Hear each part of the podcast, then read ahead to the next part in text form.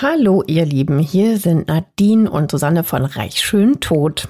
Mm, hallo, bevor es mit dieser Folge losgeht, eine ganz kurze Info für euch. Ab sofort kommen hier keine neuen Folgen mehr. Die gibt es nur noch exklusiv bei Podimo.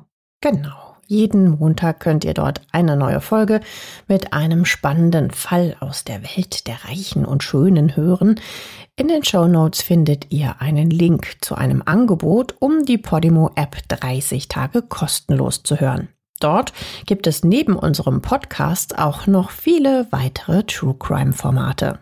Wir freuen uns, wenn ihr weiterhin mit dabei bleibt. Natürlich freuen wir uns. Und jetzt geht's los mit der Folge. Hallo und herzlich willkommen bei Reich schön tot. Schön, dass ihr wieder dabei seid. Ich bin Susanne und ich bin Nadine.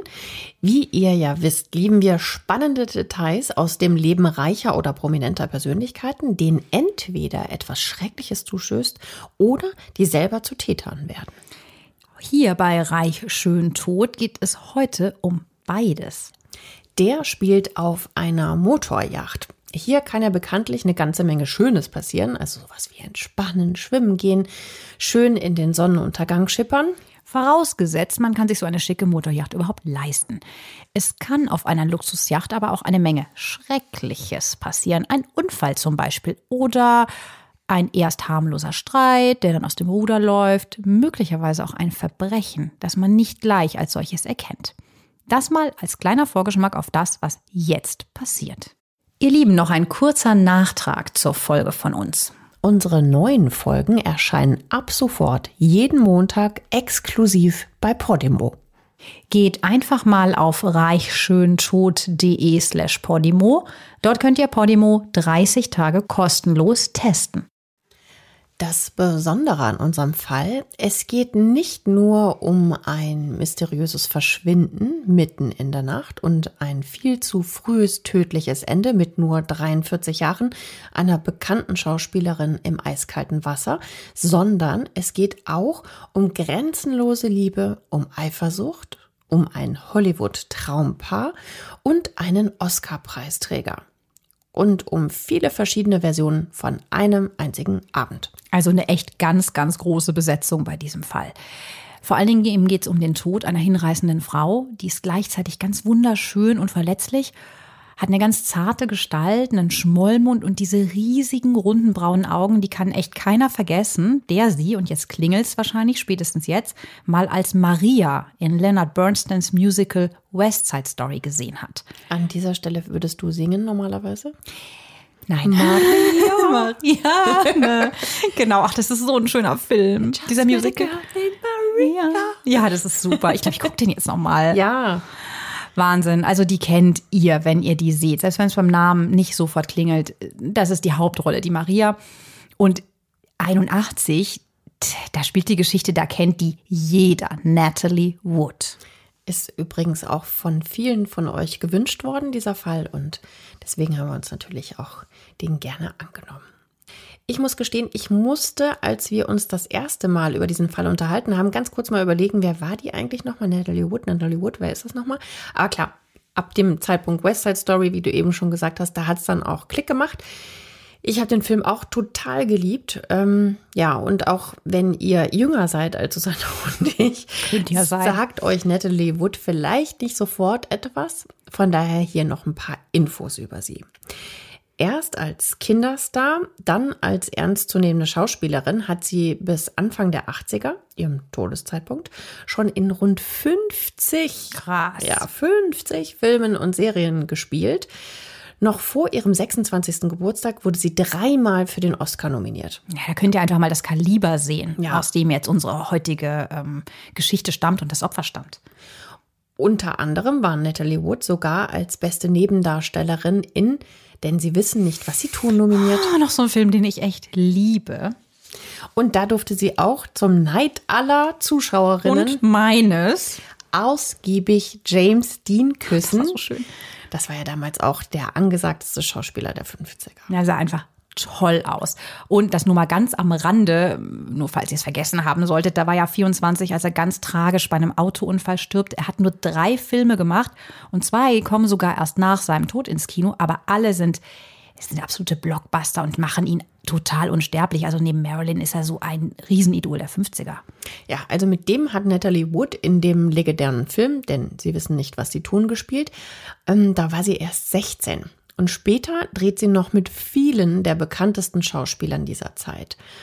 Vor allem aber erregt ihr Privatleben Aufsehen.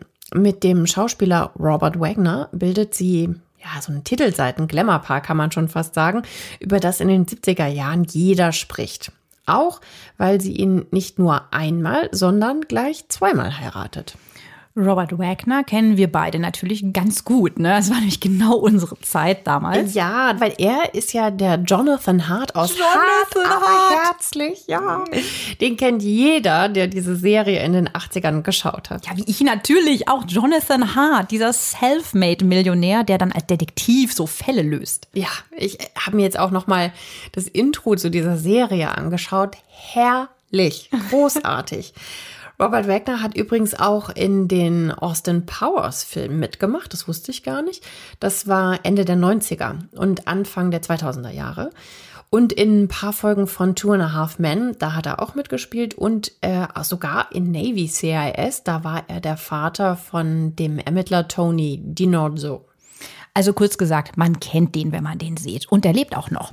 Und eben dieser Mann könnte, Jonathan Hart, oh Gott, wenn wir, also wie wir es gleich erfahren werden, könnte jemandem etwas Ungeheuerliches angetan haben. Und zwar ausgerechnet der Frau, die er immer wieder als Liebe seines Lebens bezeichnet. Und dieser Fall, von dem wir euch hier gerade erzählen, wird vermutlich dieses Jahr wieder ganz aktuell. Was aber hat sich denn jetzt genau zugetragen in dieser Nacht vom Samstag, den 28. auf den 29. November 1981? Also, wir sind auf Catalina Island, einer Insel, die vor allem im Sommer ein beliebtes Ausflugsziel ist. Sie liegt etwa eine Stunde entfernt von der kalifornischen Küste gegenüber von San Pedro bei Los Angeles. Sogar Filme wurden hier schon gedreht, zum Beispiel die Meuterei auf der Bounty. Rund um die Felseninsel, die ist ungefähr so 35 Kilometer lang und 13 Kilometer breit, gibt es an verschiedenen Stellen Liegeplätze. Dort kann man sein Schiffchen, wenn man wie Natalie und Robert mit der Yacht übersetzt, jeweils an einer Boje befestigen. Wir sind jetzt am nordwestlichen Punkt der Insel, der Isthmusbucht. Hier sind an diesem Tag ein paar schicke Yachten wie Perlen aufgereiht. Es ist zwar November, aber immer noch herrschen etwa 17 Grad. Klar ist ja Kalifornien.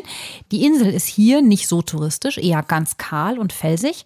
Das Wasser wunderschön klar. Unter Wasser verläuft quer durch die Bucht eine sogenannte Mooring-Kette, an der man sein Boot festmacht. Das ist wichtig, denn das bedeutet erstens, dass man nur mit einem kleinen Beiboot, so einem Dinghy, von seiner Yacht aus aufs Land kommt. Es gibt also keinen Steg. Und zweitens liegen die Schiffe zwar nicht dicht an dicht, aber doch in Rufweite voneinander. Merkt euch das mal. Ihr kennt das ja bei uns schon. Das wird später nämlich nochmal sehr wichtig. Das Wetter ist heute am 28. November 1981 stürmisch und regnerisch, als nachts gegen 1.30 Uhr, so steht's später im Polizeiprotokoll, ein Funkspruch eingeht. Er kommt von der Splendor, einer 18 Meter Motorjacht, die in der Isthmusbucht ankert. Ein Mann sagt, er könne seine Frau nicht finden, die einige Zeit vorher in ihre Kajüte gegangen ist. Und das Beiboot wäre auch weg. Es ist, ihr denkt euch natürlich schon, der bekannte Schauspieler Robert Wagner, der diesen Funkspruch abgibt. Und seine verschwundene Ehefrau ist natürlich die total berühmte Natalie Wood. Jetzt geht die Suche los. Zahlreiche Leute beteiligen sich, offizielle Stellen wie Küstenwache und Polizei, aber auch Privatleute, die dort ankern. Bei Tagesanbruch findet man tatsächlich das Dingi, das Motorbeiboot der Splendor, das dümpelt in Ufernähe da so rum. Der Schlüssel steckt, aber niemand ist an Bord. Erst zwei Stunden später sichtet die Besatzung eines Polizeihubschraubers nördlich vom Boot einen roten Fleck im Wasser. Um 7.44 Uhr erreicht dann die Wasserwacht diese vom Polizeihubschrauber angegebene Stelle. Das ist so circa zwei Kilometer entfernt von der Yacht Splendor.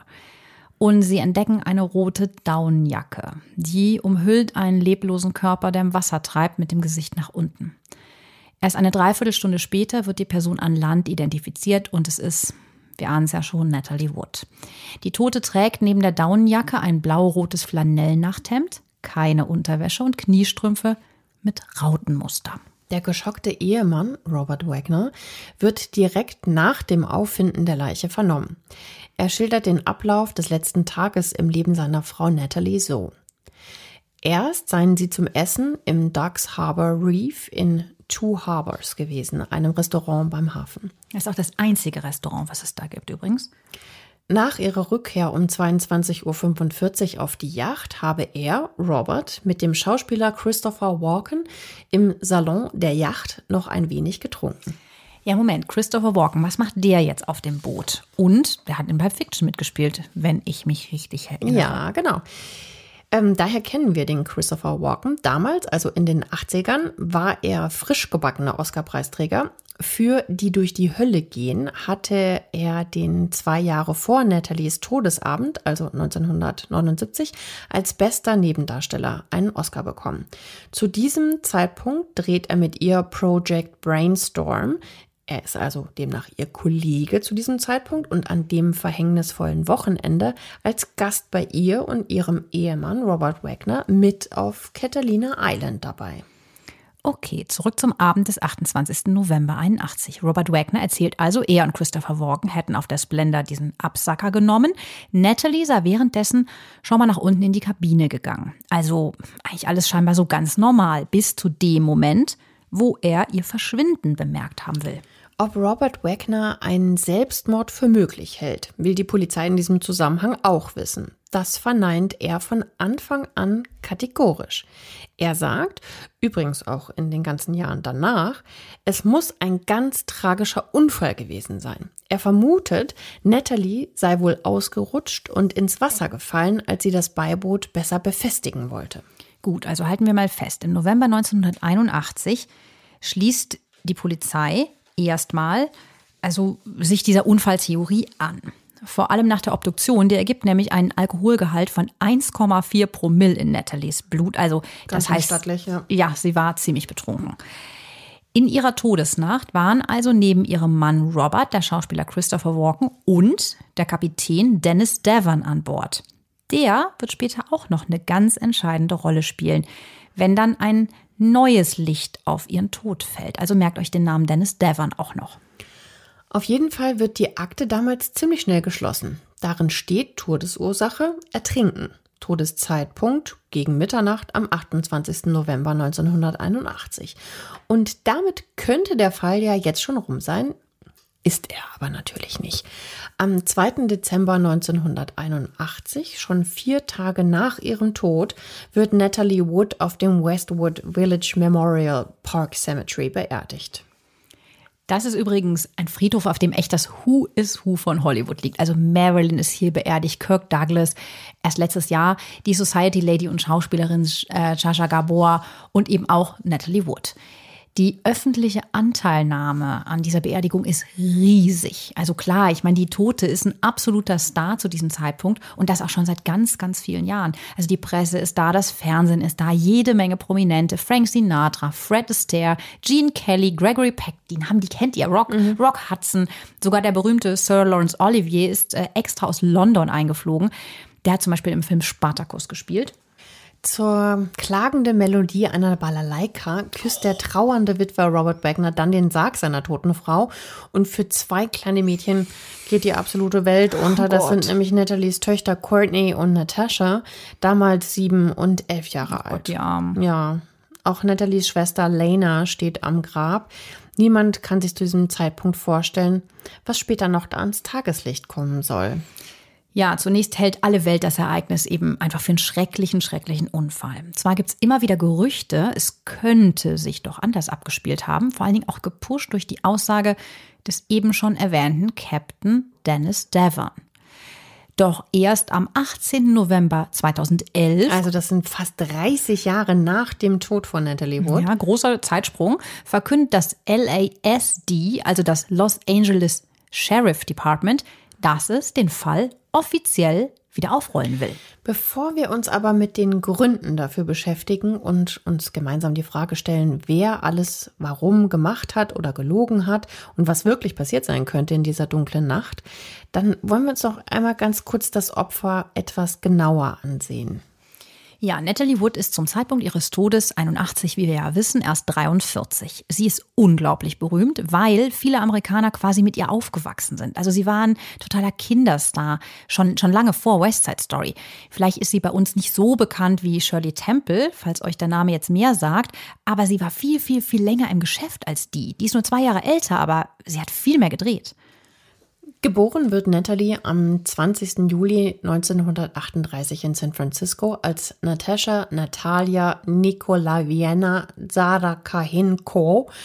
Okay, oder Wieso so ähnlich. ich eigentlich immer die Parts mit diesen total schwierigen Namen? Das hast du doch extra gemacht. Zufall. Sie ist die mittlere von drei Schwestern. Auch die acht Jahre jüngere Lena wird Schauspielerin werden. Sie erhebt später schwere Vorwürfe im Todesfall ihrer Schwester. Aber dazu kommen wir gleich noch. Ja, die bleibt ganz, ganz aktiv. Die bleibt ja echt am Ball. Also die Eltern haben russische Wurzeln, kann man sich bei dem schwierigen Namen schon ein bisschen denken. Der Vater ist Arbeiter, die Familie hat nicht viel Geld. Die kleine Natascha, wie Natalie ja damals dann noch echt heißt, ist ein ganz niedliches Kind und ihre Mutter ganz verrückt nach Schauspielerei. Ja, vielleicht hätte die ja auch selber ganz gerne Karriere im Filmbusiness gemacht. Ne? Klingt so ein bisschen so. Könnte sein. Also sie nutzt auf jeden Fall die Chance, als in der Nähe ein Dreh stattfindet. Mit ihrer damals Vierjährigen mischt sie sich unter die Schauspieler und da animiert sie die kleine Natascha, also die spätere Natalie, so oft zum Regisseur zu laufen, bis der sie endlich zur Kenntnis nimmt und ihr tatsächlich eine kleine Rolle gibt. Derselbe Regisseur, Irving Peikel, besetzt das niedliche Mädchen dann nochmal und dann kommt ein paar Jahre später die ganz große Chance. Da kriegt die kleine Natascha, die sich jetzt übrigens schon Natalie nennt, nämlich eine Hauptrolle in Das Wunder von Manhattan. Das ist so ein Weihnachtsfilm. Der wurde 1994 übrigens nochmal neu verfilmt. Vielleicht kennt ihr ja den. Ja, das macht die damals Neunjährige mit einem Schlag so berühmt, dass sie aus dem Drehen gar nicht mehr herauskommt. Sie kriegt Ballett- und Klavierstunden, wird dauernd fotografiert, gefällt den Regisseuren und natürlich auch dem Publikum. Vor allem, weil ihre Darstellung so unglaublich authentisch wirkt. Das kommt aber auch nicht von ungefähr. Wir haben ja gerade schon gehört, dass ihre Mutter auch so begeistert war von der Schauspielerei und diesem ganzen Business drumherum. Und die ist natürlich immer dabei, die ist immer an der Seite von ihrer Tochter am Set. Und wie ein enger Freund von Natalie, Mart Crowley heißt der, der hat in der Doku Intimate Portrait Natalie Wood erzählt. Wir haben euch übrigens auch den Link für diese Doku in den Show Notes verlinkt. Ähm, wendet die, mit, die Mutter auch mal ganz schön fiese Methoden an. Ja, weil wenn die Tochter in einer Szene zum Beispiel weinen soll, dann nimmt ihre nette Mama sie kurz vorher beiseite und erzählt ihr von kleinen süßen Vögelchen, denen man die Flügel ausreißt. Wahnsinn. Also, ne, also was, was ist denn mit den ganz guten alten Methoden, so, so Zwiebelsaft unter die Augen reiben, dass man deswegen weint? Ich meine, muss man doch nicht seinem Kind so, so schreckliche Ja, Sachen erzählen, oder? Also um es sozusagen in diese Stimmung zu bringen, dass sie so Ja, ja, dünnhäutig schon ist. Ich meine, da kommen dir ja schon halb die Tränen irgendwie, wenn du dann als kleines Mädchen daran denkst. Tja, die möchte es eben ganz, ganz echt haben. Wahrscheinlich, dass alles an dem Gesicht die Emotion zeigt. Dass sie wirklich in dem Gefühl drin ist. Das ist ja dann auch das Method Acting, was dann aufkommt. Aber das führt jetzt mal zu weit. Ähm, aber Natalie ist das in dem Moment gar nicht klar. Das ist ihr viel, viel später erst klar geworden, hat sie dann mal erzählt, was da eigentlich passiert ist. Und es ist sogar noch krasser. Ihre Mutter soll sogar an einem Unfall am Set beteiligt sein. Ja, kann man schon fast sagen, ähm, diese Gier nach Ruhm für ihre kleine Tochter scheint fast keine Grenzen zu kennen. Ja, weil in einer Szene von äh, The Green Promise, das ist ein Schwarz-Weiß-Film, den Natalie 1949 dreht, soll der Kinderstar nämlich in einer total dramatischen Szene, also so Gewitter und ein reißender Fluss, Riesenregen, da gießt es in Strömen, also wie es nur in Hollywood-Filmen gießen kann. Ja, und Das da soll sie halt über so einen reißenden Fluss drüber, ja, es soll den durchqueren. Und es ist aber alles total sicher, sagt ihr die Mutter. In Wirklichkeit ist aber von Anfang an geplant, dass die Brücke, über die sie gehen soll, einstürzt. Das hat die Mutter der Natalie aber nicht gesagt. Krass. Ja, und dann passiert es tatsächlich. Angeblich hat nämlich jemand zu früh den entsprechenden Hebel umgelegt. Ähm, das sagt man der Natalie dann später erst.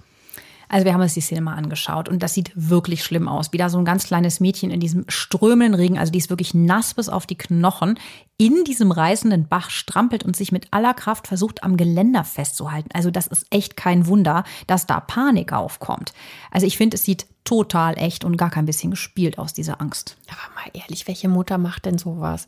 Also ich meine, das, das sind ja wirklich lebensbedrohliche Umstände, mit denen sich das Mädchen da konfrontiert sieht. Mhm. Das ja. ist ja wirklich. Das ist äh, hammerhart, ja. Das hat gar nichts mehr mit professioneller Arbeitsweise zu tun. Mhm. Das ist einfach traumatisierend.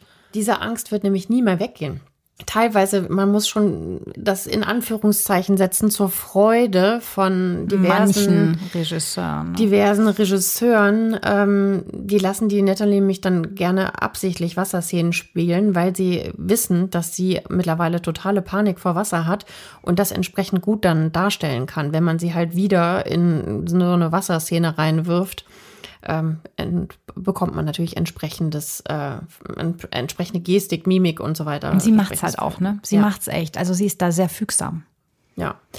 Es gibt übrigens in diesem Zusammenhang, weil es mir gerade einfällt, auch so eine ziemlich gruselige Prophezeiung von so einer Wahrsagerin. Die sagt nämlich ähm, zu äh, Nathalies Mutter, dass ihre Tochter einmal in einem dunklen Wasser umkommen oh. wird. Da überläuft es mich ganz kalt, öh. weil es stimmt ja auch. Ja. Oh Gott. Also das äh, mit der Wahrsagerin erzählt die Lena, von der wir sprachen, die Schwester in einer Talkshow ganz viele Jahre später. Und sie behauptet, dass weder ihre Mutter noch sie noch die Natalie schwimmen konnten. Was ja sehr wichtig für unseren Fall wäre. Aber ist das wirklich so realistisch? Ist das denkbar? Also warum sollte denn jemand, der so große Angst vor Wasser hat, nicht schwimmen können? Also macht für mich jetzt wenig Sinn. Also und dann vor allem ja noch die ganze Zeit auf einem Boot durch die Gegend schippern. Ja, weil das macht Natalie nämlich auf jeden Fall. Das sieht man auf ganz, ganz vielen Fotos von ihr. Und auf dem, außerdem hat sie auch noch auf einer Yacht geheiratet und das sogar zweimal. Und hat sogar auch äh, Teile von ihren Flitterwochen auf einem Schiff verbracht. Ja, finde ich auch super seltsam. Äh, vor allen Dingen, weil das ja mit diesen Geschichten, finde ich schon sehr glaubwürdig ist, dass sie so Angst vor Wasser hatte. Aber vielleicht war es ja so, dass sie bei ruhiger See nicht so viel Angst hatte. Und da war es nicht so wild oder vielleicht auch, ja hat sie mittlerweile schwimmen gelernt oder sie hat es Robert zuliebe gemacht? Ja, Fakt ist auf jeden Fall, dass sie oft auf Booten ist und das Dingi, also dieses kleine Beiboot ihrer Yacht, auch oft selbst gefahren hat. Also zum Beispiel, um an Land zu kommen, zum Shoppen zu gehen oder zum Essen. Und ähm, Deswegen macht sie das ja auch an der Seite der Yacht fest. Also sie kennt dieses Prozedere, wie man mit diesem Boot umgeht. Ja, und dieses kleine Boot ist laut Nathalies Familie und Freunden dann sogar der Grund für ihren Tod. Die glauben nämlich, in der Todesnacht schlug das Boot äh, im November 81 so laut gegen die Bordwand, dass Natalie in dieser Nacht nicht schlafen kann. Deswegen, so glaubt die Familie, verlässt die ne, um 22 Uhr, als es stockfinster ist, nur im Nachthemd, und zwar laut Polizeibericht, wie ja schon erwähnt, ohne Unterwäsche, die Kajüte. Von der aus kommt man nämlich direkt auf ein Unterdeck und von dort zum Heck der Yacht. Sie hätte also eben nicht durch den Salon gehen müssen, um das Dingi zu erreichen. Denn dort sitzen ja nach seiner eigenen Aussage zu diesem Zeitpunkt Robert Wagner und Christopher Walken beim Drink. Bis dahin klingt diese Variante der Familie schon mal irgendwie plausibel, dass Natalie zumindest unbemerkt zum Beiboot gekommen sein könnte. Trotzdem ist es irgendwie auch seltsam, weil so ein Beiboot mit Außenmotor ist richtig schwer. Also das muss man erstmal mit ganz viel Kraft ranholen und dann wieder fester anbinden. Und das, während man ja auf einem vermutlich rutschigen, weil nassen Untergrund steht. Es war stürmisch und schlechtes Wetter zu dem Zeitpunkt. Also wer würde das nachts denn machen? Ja, und man darf ja auch nicht vergessen, auf dem Boot sind ja noch drei Männer. Also Robert Wagner, der Kapitän Dennis Devon und der Schauspielkollege Christopher Walken. Also wenn du dir die Fotos von denen anguckst, sie sind alle definitiv kräftig. Warum lässt sie die das nicht machen? Also wenn das Schlagen des Bootes an dieser, an diese Bootswand sie tatsächlich so genervt haben soll. Tja, nun wird es spannend, denn Trommelwirbel, offenbar ist der Tag natürlich doch nicht so ereignislos verlaufen, wie Robert Wagner, wir erinnern uns das ja, bei seiner ersten Befragung gesagt hatte, im November 81, der Polizei gegenüber. Es soll nämlich Streit gegeben haben. Ja, und woher weiß man das jetzt so plötzlich? Ja, von ihm selber und von Captain Dennis Devon. Beide haben nämlich jeweils ein Buch geschrieben, wie übrigens gefühlt jeder, der mit diesem Fall zu tun hatte. Wagners Buch erscheint 2008, also fast 30 Jahre nach Natalies Tod. Und das hochexplosive Buch, das Captain Devon mit einer Journalistin zusammengeschrieben hat, kommt dann ein Jahr nach dem Buch von Wagner raus, 2009. Bei der Polizei hatte vorher keiner von beiden ein einziges Wörtchen über eine Auseinandersetzung verloren. Aber nicht nur das. Den Grund und den Ablauf des Streits beschreiben die beiden Männer total unterschiedlich. Der Robert schreibt nämlich und sagt das auch 2008 öffentlich in einem Interview. Er habe Natalie vorgeworfen, aufgrund ihrer Karriere zu selten bei den Kindern zu sein. Die hatten wir ja erwähnt, das sind Courtney und Natasha. Daraufhin sei sie sauer nach unten gegangen, während Walken sie noch bei Robert verteidigte. Man habe sich zwar ein paar unschöne Dinge so an den Kopf geworfen, dann aber unter Deck wieder versöhnt. Das ist zumindest Roberts Version der Geschichte. Kapitän Dennis Devon dagegen schreibt etwas wesentlich Belastenderes und sagt das später auch in Interviews immer wieder. Er sagt, Robert hätte im Salon, nachdem Natalie weg war, Walken erst lautstark angeschrien, Achtung, seine Frau vögeln zu wollen, dann eine Weinflasche zertrümmert, bevor er wutentbrannt nach unten in die Kabine zu Natalie gestapft sei. Und dort hätte es ein riesen Geschrei gegeben, wie Kapitän Devon es noch nie vorher von dem Paar gehört hat. Und ihm sei das alles entsetzlich unangenehm gewesen und er hätte sich dann in die Steuerkabine verzogen. Wobei man sich ja klar machen muss, dass wir zwar von einer Yacht reden, die ist übrigens äh, über 18 Meter groß, mhm. mit Räumen auf mehreren Ebenen. Aber trotzdem darf man nicht vergessen, die Wände bei so einer Yacht sind total dünn. Also das heißt, man hört natürlich alles, wenn es vor allem irgendwo laut wird. Also klingt das ehrlich gesagt schon glaubhaft, wenn geschrien wurde, dass er das gehört hat. Und damit belastet er Robert Wagner natürlich schwer. Ganz genau. Kapitän Davon sagt außerdem, Wagner habe ihm kurz nach dem Streit gesagt, Natalie sei weg. Er soll das Schiff jetzt mal absuchen. Das tut der Kapitän, der ist ja quasi ein Angestellter des Paares, äh, natürlich dann auch. Die Sache mit der Suche steht ja auch in Deverns allererster Aussage. Das, was anschließend angeblich geschieht, aber nicht.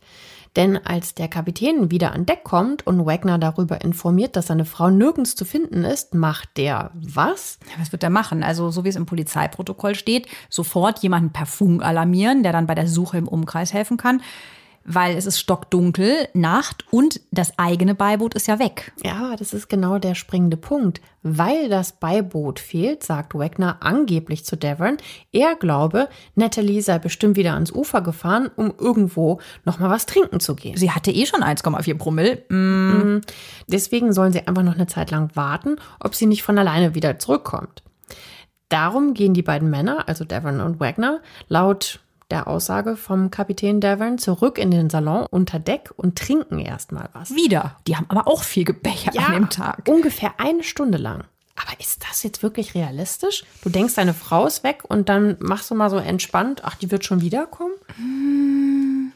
Und weder davon spricht der Kapitän, als ihn die Polizei 81 befragt, noch über etwas Hochbrisantes, was er dann erst Jahre später gegenüber der Presse und in verschiedenen Talkshows äußert nämlich, dass Robert Wagner ihn auch gehindert hätte, an diesem Abend den fetten Scheinwerfer des Schiffs anzuwerfen, um die Umgebung auszuleuchten. Und das ist ja wohl wirklich komisch. Also ungefähr sieht man da die Schemen von dem Boot, wo sie mit zum Hafen fährt oder wiederkommt. Das wäre auch das Erste, was du machen würdest, wenn du die Lamp Angst wenn du um deine Frau hast. hast. Also als Grund gab der Schauspieler angeblich damals in der Novembernacht gegenüber dem Kapitän an. Dadurch würde wohl möglich die Öffentlichkeit oder sogar die Presse auf sie aufmerksam. Also so eine Promi-Paar haben wir ja gesagt im Show äh, und Rampenlicht. Und das wollte der Robert Wagner nicht. Aber Alles Aussage denn, vom Devon. Ne? Ja, aber was steht denn da auf dem Programm? Also de, deine Frau wird vermisst und das Einzige, was du fürchtest, ist dein guter Ruf warten wir einfach mal ab, ob die mitten in der Nacht um, wann war es, 1.30 Uhr wiederkommt. Also, hm. also irgendwie sehr, sehr komisch alles.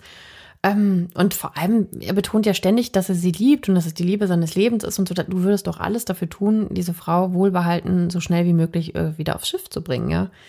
Also, ja, ich meine, stell dir vor, dein Mann wäre plötzlich weg. einfach so nachts, ist stockfinster und windig und also da macht man sich doch einfach Sorgen, oder? Naja, Definitiv. In der, in der Öffentlichkeit galten Natalie Wood und Robert Wagner jahrelang ja als das Traumpaar schlechthin.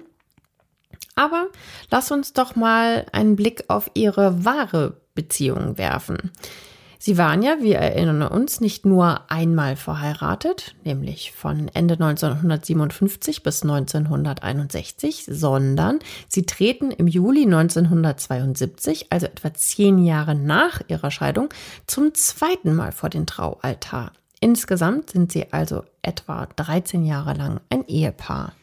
Also um die erste Kennenlerngeschichte gibt es auch eigentlich so eine ganz nette Geschichte, die ich mal kurz einwerfen will, nämlich dass Natalie den damals ähm, acht Jahre älteren Schauspieler als Zehnjährige schon von weitem anhimmelt. Sie sind nämlich bei derselben Produktionsfirma und sie sieht ihn und sie sagt da wohl schon zu ihrer Mutter, den würde sie gerne mal heiraten. Und hat sogar ein Foto von dem damals 18-Jährigen, also völlig unerreichbar für eine Zehnjährige, äh, an ihrer Wand zu Hause. Ja, hängen. süß, süß oder? Ne? So richtig Ja. schwärmerisch. Totale Mädchenschwärmerei, ja. Sie datet, als sie älter wird, erstmal alle möglichen anderen Promis. Frank Sinatra zum Beispiel, der ist nämlich von der Wespentaille der zierlichen Brünetten total hingerissen und sie datet sogar Elvis Presley. What? Ja. Okay. Den hält sie aber für ein echtes Muttersöhnchen und findet die Verabredung mit dem so nervig, dass sie ihre Mutter bittet, sie mit so einem Fake-Anruf zu erlösen. Also so unter dem Motto, äh, hier wichtiges Vorsprechen, komm schnell nach Hause. So erzählt es später ihre Schwester Lena. Ach cool, was hier so nebenbei noch so ans Licht kommt. Elvis Presley, das Muttersöhnchen. also von den Dates mit Robert Wagner später muss sie nicht erlöst werden. Im Gegenteil, die beiden verlieben sich. Mm, Das Studio hat übrigens ihr erstes Treffen dann arrangiert an ihrem 18. Geburtstag. Und schon ein Jahr danach machte ihren Heiratsantrag total klassisch mit einem Ring in einem Champagnerglas, als sie gerade wegguckt. Krass, ne? 19 war die erst. Ja, Super, schon super wieder jung. so eine jung verheiratete. Aber ja, klar, romantisch, romantisch das Ganze. Nach der Hochzeit ähm, tun sie das, was man eben so als aufstrebendes junges Hollywood-Pärchen so tut. Sie jetten durch die Gegend, besuchen ganz glanzvolle Premieren, treffen Freunde, gehen zu Partys. Ja, Natalies Karriere geht halt total ab. Also für Splendor in the Grass, das ist äh, Fieber im Blut auf Deutsch, bekommt sie, wie ja schon erwähnt, ihre zweite Oscar-Nominierung und der Film West Side Story, in den sie dann direkt im Anschluss spielt. Das, da wird sie ein Megastar mit. Das ist weltweit ein Riesenerfolg. Ja. Hinter den Kulissen ist es dann aber wohl deutlich weniger glamourös. Natalie Wood sagt 1980 selbst in einem Interview, dass sie erst nach ihrer ersten Ehe wirklich erwachsen wurde. Ich meine, die ne, war ja auch erst 19, als sie heirat, heiratet. Ähm, vorher hat sie immer nur das getan, was andere ihr gesagt hätten. Also klarerweise ihre Mutter. Ja, wir wissen ja auch, was die gesagt Ja, hat. die Regisseure. Auch das wissen wir, ja. Ähm, ja, und vielleicht hat sie ja auch das gemacht, was ihr Mann immer gesagt Ja, hat. acht Jahre älter, sie war 19. Ja, Klar. mag sein, dass er da ein bisschen die Führung übernommen hat. Ja, sie sagt halt, sie wusste eigentlich gar nicht, wer sie, wer sie wirklich war und was sie eigentlich selber wollte. Ja, Robert Wagner erzählt das auch so ähnlich in der schon erwähnten Doku Intimate Portrait Natalie Wood. Seine Frau hat nämlich in den ersten Ehejahren dann eine Therapie begonnen, teilweise mit täglichen Sitzungen und das jahrelang. Also der Grund sei zum einen ihr Riesenehrgeiz gewesen, erzählt er, und dass sie ständig unter Riesendruck stand, aber er hat das seinerzeit gar nicht kapiert, was da so bei ihr los war. Und ich habe auch von Gerüchten gelesen, dass sie wohl als junges Mädchen in der Filmbranche auch mal vergewaltigt worden sein soll. Oh Gott. Ja. Also war auch sie, wie wir das jetzt ja schon sehr oft bei Schauspielerinnen gehört haben, vermutlich psychisch phasenweise nicht stabil. Ja, vielleicht darf man das für ihren Tod auch nicht komplett außer Acht lassen. Ja, vielleicht, ja. Trotzdem dreht sie Ende der 50er immer weiter, während Roberts große Erfolge noch kommen werden. Also sie ist zum Zeitpunkt der ersten Ehe der größere Star. Einer ihrer berühmten Kollegen ist äh, 1960 Frauenschwarm Warren Beatty. Und hier wird es gleich nochmal pikant. Ja, es heißt nämlich später, sie habe etwas mit ihm angefangen und deswegen sei es zur Scheidung von ihr und Robert Wagner 1962 gekommen. Oh Mann, also große Liebe, große Eifersucht, viel Leiden. So geht's weiter. Wir überspringen jetzt mal ein paar Jahre. Robert Wagner heiratet bald danach wieder und wird Vater. Auch Natalie schließt eine kurze weitere Ehe mit dem englischen Agenten und Produzenten Richard Gregson. Mit ihm bekommt sie ihre Tochter Natasha. Die Ehe läuft nicht gut. Ihr Mann soll sie betrogen haben. Klischee mit der Sekretärin. ist aber echt Klischee, ne? Ja, es geht Natalie zwar beruflich gut, seelisch offenbar aber gar nicht. 1966 versucht sie sogar, sich mit einer Überdosis Schlaftabletten das Leben zu nehmen. Die Situation ist ernst und fast wäre sie auch daran gestorben, sagt ein Familienfreund später.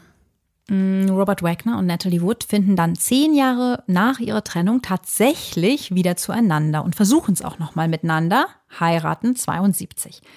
Robert Wagner adoptiert Nathalies erste Tochter Natascha und sie bekommen dann noch ein gemeinsames Kind, Courtney. Ja, man kann sagen, die sind einfach nie voneinander so wirklich losgekommen. Zum Beispiel hat sie nach der Scheidung den Ehering erstmal tatsächlich anbehalten. Die, und sogar die Dekoration der Hochzeitstorte hat sie mm. immer aufbewahrt und auch ganz viele alte Fotos. Also ja. die hingen schon noch sehr an ihm offensichtlich. Offensichtlich, ja gut, wie gesagt, ne, geheiratet mit 19, also da wird jetzt unendlich viel davor auch nicht gewesen sein. Der hatte schon eine große Bedeutung für sie. Also wenn man sich an das alles so erinnert oder sich das alles so vorstellt und auch Robert Wagner in der Doku zuhört, wie er so von ihr spricht. Ja, ihr könnt euch das selbst mal anschauen. Wir haben euch den Link zu dieser Doku in die Show Notes verlinkt. Also wenn er mit so viel Wärme über seine Ex redet, dann traut man ihm absolut nicht zu, dass er jemals etwas anderes als Liebe und Bewunderung für sie gefühlt hat. Aber dieser Mann könnte etwas mit Nathalies Tod zu tun haben. Mal sehen, wie ihr das später beurteilt. Also karrieremäßig geht auf jeden Fall am Anfang ihrer zweiten Ehe, diesmal bei Robert Wagner, die Post ab. Natalie macht zwar hin und wieder etwas, auch fürs Fernsehen, aber er ist jetzt die ganz große Nummer. Ab 1979 spielt er in Hart aber herzlich diesen reichen Selfmade-Millionär. Jonathan Hart. Jonathan Hart. Nur noch mal kurz erwähnen. Der Kriminalfälle löst. Ja, er verdient auch für die Zeit recht gut und hat mit Stephanie Powers, natürlich, wir wissen noch, diese Haare, diese, diese Mähne, roten Haare, ja. eine sehr attraktive Kollegin, weswegen Natalie eifersüchtig gewesen sein soll. Das erklärt vielleicht auch, warum sie sich bei dem Dreh mit Christopher Walken für Operation Brainstorm immer wieder Augenklimpern und fast verliebt mit ihm zeigt, auf Fotos zum Beispiel. Ja, vielleicht so ein bisschen Rache, ne? Also mhm, so ein bisschen so, eifersüchtig machen. Mh, weil sie vielleicht, das sind jetzt natürlich unsere Spekulationen, weil sie vielleicht eifersüchtig war. Also wir erinnern uns, Christopher Walken ist ja der Mann, der auch am Wochenende ihres Todes auf der Bootstour ist. Und ein kleiner Fun Fact am Rande, ähm, sein Vater ist übrigens aus Deutschland, ein ausgewanderter Bäcker. Der wird auch Präsident der Bäckerinnung in den USA. und in Gelsenkirchen gibt es sogar noch Cousins von äh, Christopher Walken. Der hat ein gutes Verhältnis zu seiner Verwandtschaft und Christopher Walken lebt auch noch. Der ist heute 87. Er hat wirklich viele bekannte Rollen gespielt, auch später. Er war ein Bond-Bösewicht und der Vater von Leonardo DiCaprio in Catch Me If You Can. Also wir haben hier wirklich drei Hochkaräter ne, in diesem Fall. Mhm. Also mit Natalie, Robert Wagner und Christopher Walken. Ja. Also was sagt eigentlich der vom Todesabend? Weil wenn die Wände der Yacht, die wir vorhin ja erwähnt haben, die so dünn sind, da musste er sowas gehört haben, oder? Genau, genau. Also wir haben jetzt ja irgendwie noch gar nichts von ihm eigentlich äh, erwähnt, weil es waren ja nur diese drei Männer mhm. und Natalie an Bord. Ja, der Christopher Walken, der hält sich total bedeckt. Also der bestätigt auch immer das, was der Robert Wagner sagt. Sowohl 1981, als keiner der drei Männer die Auseinandersetzung erwähnt, als auch später, nachdem Wagner sie in seiner Autobiografie von 2008 plötzlich doch erwähnt. 2020, also letztes Jahr, hört man über drei Ecken allerdings eine unglaubliche Enthüllung, die von Walken stammen soll. Also letztes Jahr 2020, mhm. da fehlt ja schon ein bisschen was dazwischen. Ne? Also sie ist ja 81 gestorben. Ja, da fehlt eine ganze Menge und da passiert auch alles Mögliche. Zur Erinnerung, die Sache wird von der Polizei 1981 als Unfall eingestuft. Immer wieder gibt es aber Gerüchte, es sei alles ganz anders gewesen. Alle möglichen Leute schreiben Bücher. Dann 2011 der Knaller. Die Polizei macht den Fall am 18. November wieder auf. Ob das mit Kapitän Dennis Davern und dessen Enthüllungen zu tun hat? Man weiß es nicht. Der ermittelnde County Sheriff Lieutenant John Corina aus LA nennt keine genauen Gründe. Nur es hätten sich mehrere Quellen mit neuen Hinweisen gemeldet. Es heißt aber auch, der Ehemann Robert Wagner sei kein Verdächtiger. Dann lassen wir den doch einen Moment außen vor und beschäftigen uns jetzt mal mit Dennis Devon, also dem Kapitän. Ja, in jedem Fall ist der eine sehr merkwürdige Figur. Warum um Himmels willen sagt der jahrelang kein Wort darüber, wie es wirklich war? Ja, da gibt es natürlich verschiedene Erklärungen. Er will keinen Ärger, er ist ja nur ein Angestellter, denn das Schiff gehört ja Wagner und Wood. Außerdem denkt er wohl ganz lange, er und Robert Wagner seien befreundet. Darum macht er angeblich auch mit, als Wagner sagt, alle sollten ihre Aussagen aufeinander abstimmen. Ach. Mhm. Das enthüllt Devon.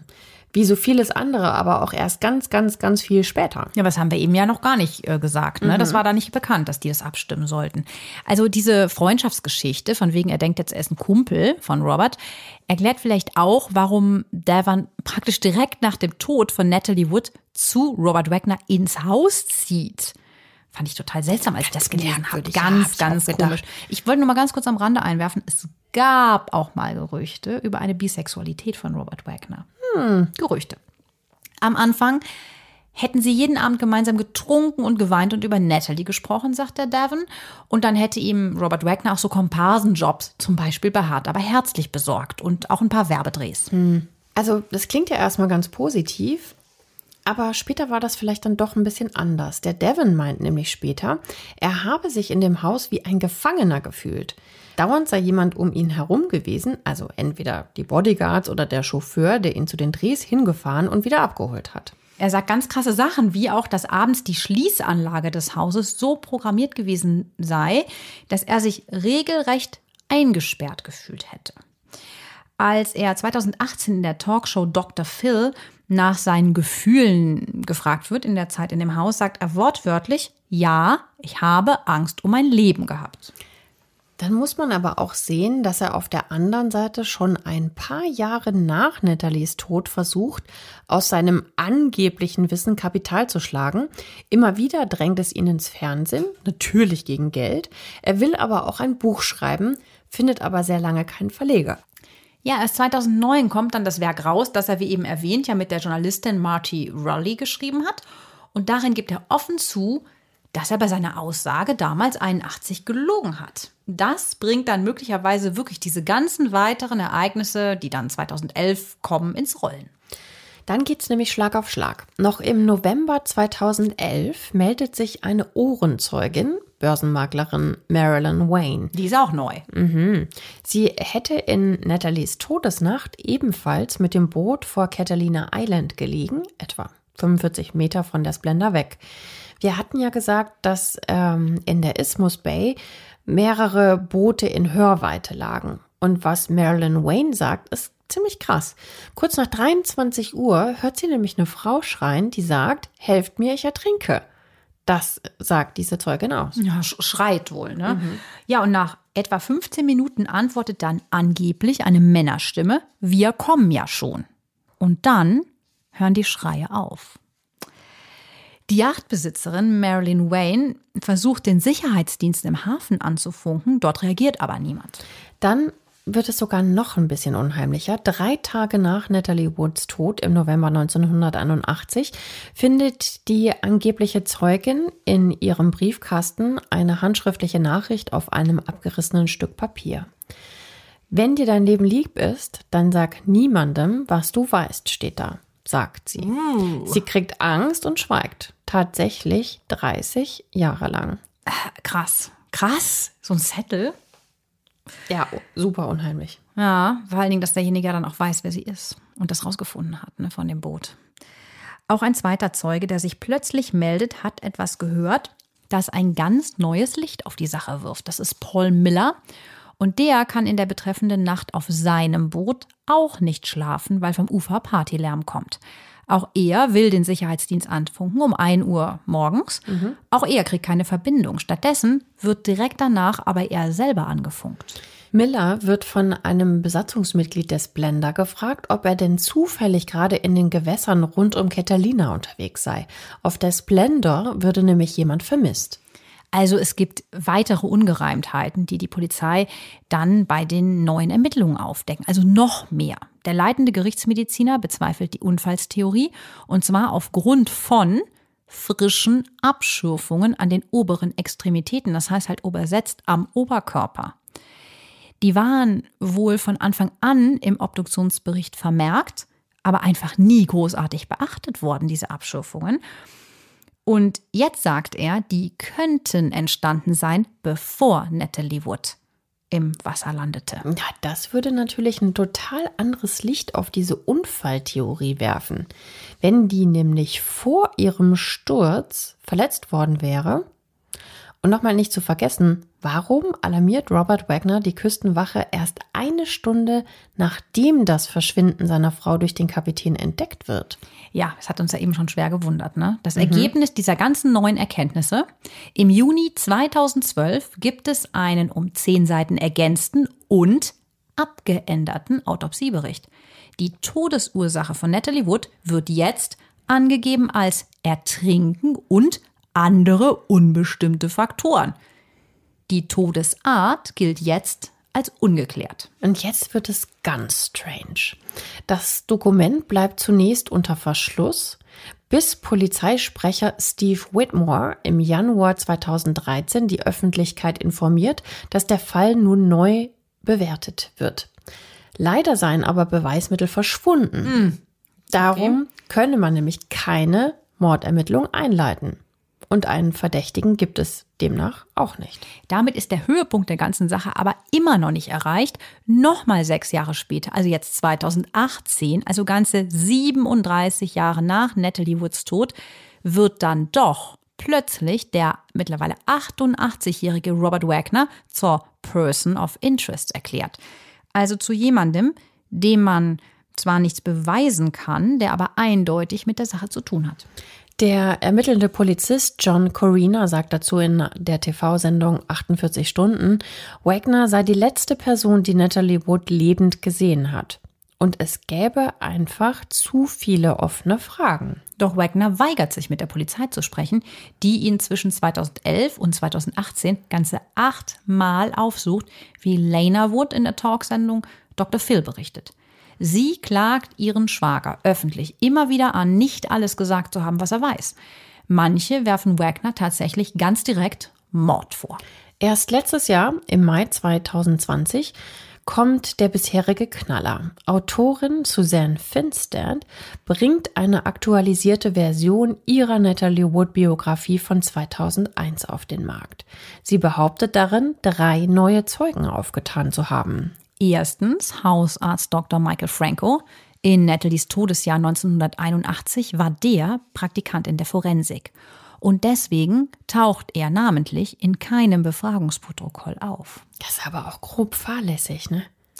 Er hat angeblich schon während der Autopsie Schürfwunden und Blutergüsse gesehen, die seiner Meinung nach nur entstehen, wenn jemand weggeschubst wird und nicht, wenn jemand versucht, sich an einer Bootswand hochzuziehen. Soll heißen, für ihn ist die Theorie nicht haltbar. Natalie sei aus welchen Gründen auch immer ins Wasser gefallen und habe es danach nicht geschafft, wieder in das Dingi zu klettern. Also diese Unfalltheorie. Ja, ne? viel eher, denkt er, eine weitere Person habe Natalie Wood daran gehindert, ins Beiboot zu kommen. Ganz, ganz schwere Anschuldigung.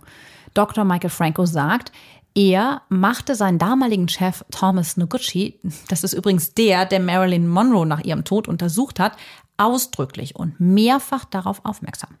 Doch der rät ihm, das Ganze schnell wieder zu vergessen, sagt Dr. Franco. Auf Drängen der Journalistin will Dr. Franco jetzt aber nicht länger schweigen, sondern seinem Gewissen folgen und jetzt alles enthüllen.